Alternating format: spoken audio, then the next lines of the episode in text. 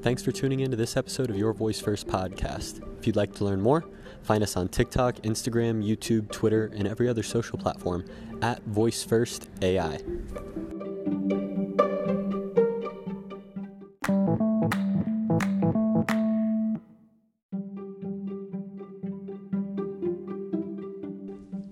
The U.S. death toll just crossed 14,000 people on Wednesday for COVID 19, with a record 1,858 deaths just being reported two days ago on Tuesday. Since the outbreak started, about 425,000 cases have been diagnosed across the United States, and researchers say the peak is yet to come. According to CNN, the main model used by the White House and pretty much everyone else was updated yesterday, on Wednesday, to show far fewer projected US deaths from COVID 19, down to 60,415 people. Right now, the predictions are for 60,415 people to die by August. That's down from 82,000 predicted to die on the model which was showed on Tuesday, which was already lower than previous projections.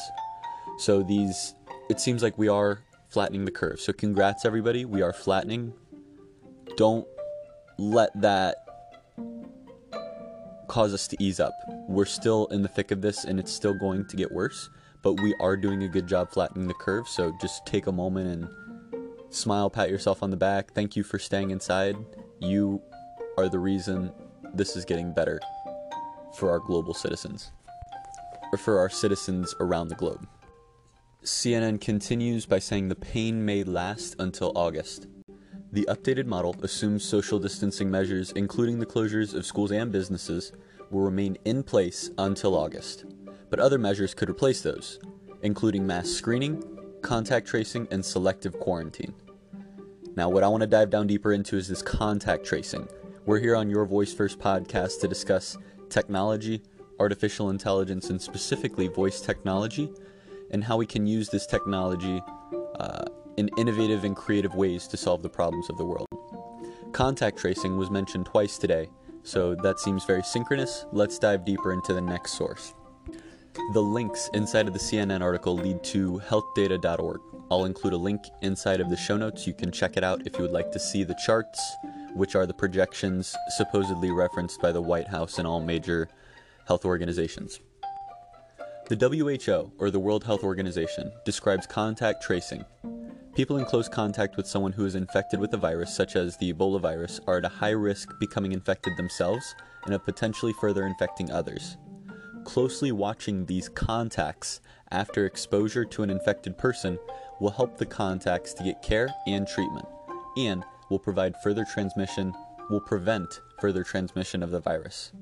This monitoring process is called contact tracing, which can be broken down into three basic steps. Contact tracing is contact identification, contact listing, and contact follow up. Now, as you're listening to this, think of these as the definitions of an application because these contact tracing applications do not really exist yet inside of the United States. Two things that we really need to think about actually. One, imagine this as a problem to be solved. Um, also, imagine how this is going to make people feel because the tech community for the longest time has been receiving pushback on collecting and publishing data. But with COVID 19, this has finally created the story and the context for people to openly accept and ask for their data to be collected and shared because it will allow us to act more effectively as a nation, as a local community, as individuals. More data will allow us to have more informed decisions, which will allow us to combat COVID 19 in a much more effective way. However, the trade off is this increased knowledge, this increased awareness of how we're contacting people, how we are interacting and spreading this disease. That same data can be used to target us with ads, to do discriminatory policing, and significantly more on very biased uses of artificial intelligence. Let's move on to the next source. Here's a clip from the editor in chief of Wired Magazine, Nick Thompson, on contact tracing this morning on his segment, The Most Important Thing in Tech. Is the continued quest. The most interesting thing in tech is the continued quest to figure out a way to allow for contact tracing while protecting people's privacy. So, contact tracing is the idea, which I think will be essential to how we respond to the coronavirus, to allow people to know if they've been in close proximity to someone who is tested positive for coronavirus. And then they can take action and protect themselves or go into quarantine. So, how can you do that? Well, the easiest way to do that would just be to have the state monitor everybody's phone, keep a massive database, compare data points in the database, and alert people if they've been near someone. Problem with that is it's a privacy nightmare, right? Then the government would know everybody I've been near and they would be able to figure out my sources for stories, right? Other people might worry about the government knowing that they've been having an affair or that they walked onto private property. Who knows? There are all kinds of reasons why you don't want the government to know your location at all times. Okay, but it would be really useful to have this work. So, my colleague Andy Greenberg, who is a master on security and privacy, has interviewed a number of experts about how to do this, how to get such an app to work without violating your privacy. Well, here's one really good idea. What if you do it through Bluetooth? You have constantly, your phones have your Bluetooth connections on, and they're pinging other devices. And if two phones are near each other for 15 minutes, that counts as a contact event. So my phone is relatively near my wife's phone right now, presumably will be for the next 15 minutes. That would be a contact event. When that happens, numbers are generated by each phone and they're stored locally on the device. So my device, my wife's device, each generate a number, they're paired together, stored locally. Then somebody tests positive. I test positive, or somebody else in the story tests positive. They get a confirmation code from their healthcare provider, and then all of the pairs are uploaded and then sent down to all of the other phones, which can then check and see if there's a contact event with someone who has tested positive. The beauty of this is that the contact events aren't stored in the cloud. They're stored locally, and then they're sent up and sent down, and there's no way to back figure out who was near each other. You can just do it through local devices. So you get possibly the best of both worlds. You have a system tells you if you've been near someone who has coronavirus, and you don't have a privacy dystopia. It's the most interesting thing in tech. Andy walks through a couple of other ideas as well, but this is a good start to solving a very hard and very necessary problem. Contact tracing is something that I had not heard about until today or a couple days ago. And now this seems to be one of the greatest ways for us to collect and use data in order to combat COVID 19. Now, applying it to voice technology. Are there any voice technologies that we can use to apply Nick Thompson's idea?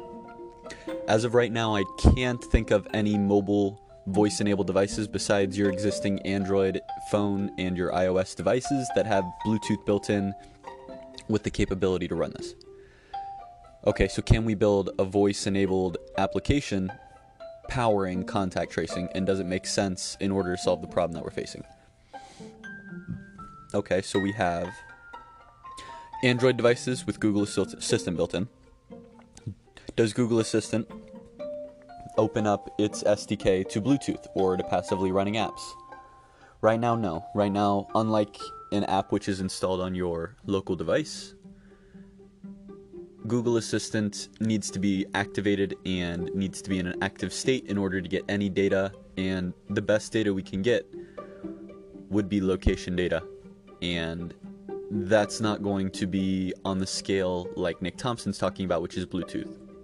Okay, so maybe voice can act as a part of the larger system. And I think that is probably where voice can lie inside of this contact tracing.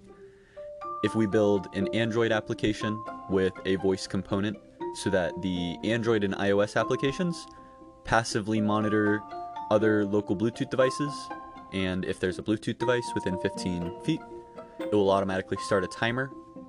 As long as that device stays within the range, it'll continue to increment the timer. And then if they leave, 15 minutes have passed, that's a contact. They'll generate their own numbers. If that person gets sick, at that point, their healthcare provider will send them a notification. They'll report that they have gotten sick inside of the app. And at that point, the app will check every single person that's been contacted and will alert them both via Amazon Alexa, Google Assistant, and on their mobile device that they have COVID. Once they know that they've been infected, they can then, well, infected, that they've been exposed in contact to someone who has COVID 19, they could talk to their Google Assistant, their Amazon Alexa, get more information on who that person is, how to react, and start proactively solving their own concerns through a conversation instead of through a visual screened interface. This is Sweets signing off. If you have anything else that you would like to discuss, please leave us a voice message. Um, or follow us on any social media platform at Voice First AI. Would love to have other people on the podcast right now, especially during COVID 19. One of my big goals is to collect information of what's going on. So if you have a story to tell, if you have any way that you've been impacted by COVID 19, we want to have you on. Let's discuss. Whether you want to discuss voice applications or if you would just like to discuss COVID 19, you can shoot us a message at Voice First AI on all social media platforms or leave us a voice message. Just check the description of whatever podcasting platform you're listening to. Again, stay safe, stay healthy, keep expanding. This is Sweet signing off.